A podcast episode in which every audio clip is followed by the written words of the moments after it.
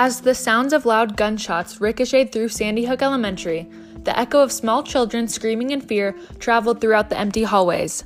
In Newtown, Connecticut, 2012, one of the largest mass shootings in the United States took place, taking the lives of multiple innocent people. Sandy Hook shooting, also known as the Newtown shooting, took place in a small communal town. As the shooter arrived at Sandy Hook, he shattered a glass window to a classroom and entered, alongside his AR 15, two semi automatic pistols, a shotgun, and hundreds of bullets. Running throughout the building, the shooter entered a kindergarten classroom filled with children between the ages of 6 and 7 and shot each one, not once, but multiple times, along with the teacher. Alongside the other victims, the shooter managed to kill two other administrators before the police were called. 20 children were killed, and a total of 28 people were violently murdered. 20 year old, 6 foot tall, and 113 pound, Adam Lanza was a typical person, seemingly no different than you and me. Growing up in Newtown and attending Sandy Hook himself, Lanza was quiet and content. No one would have ever predicted that Lanza was going to be the person found inside a Sandy Hook classroom, taking his own life after violently killing his mother and 26 other people.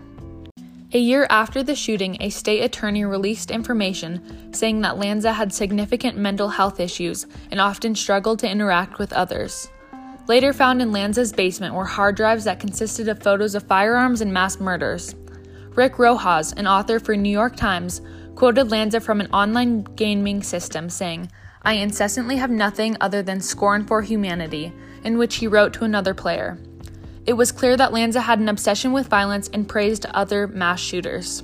However, Lanza's main motive is still unclear. In an interview featured on CNN, a professional psychiatrist referred to Lanza as a homebound recluse, meaning he was tired of the human race and wanted to detoxify himself from others.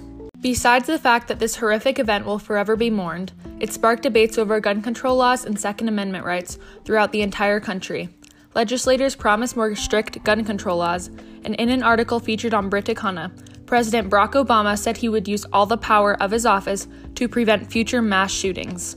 This shooting not only led to certain rifles to be banned in the US, but it set in motion a universal background check system that is still seen all over the US today.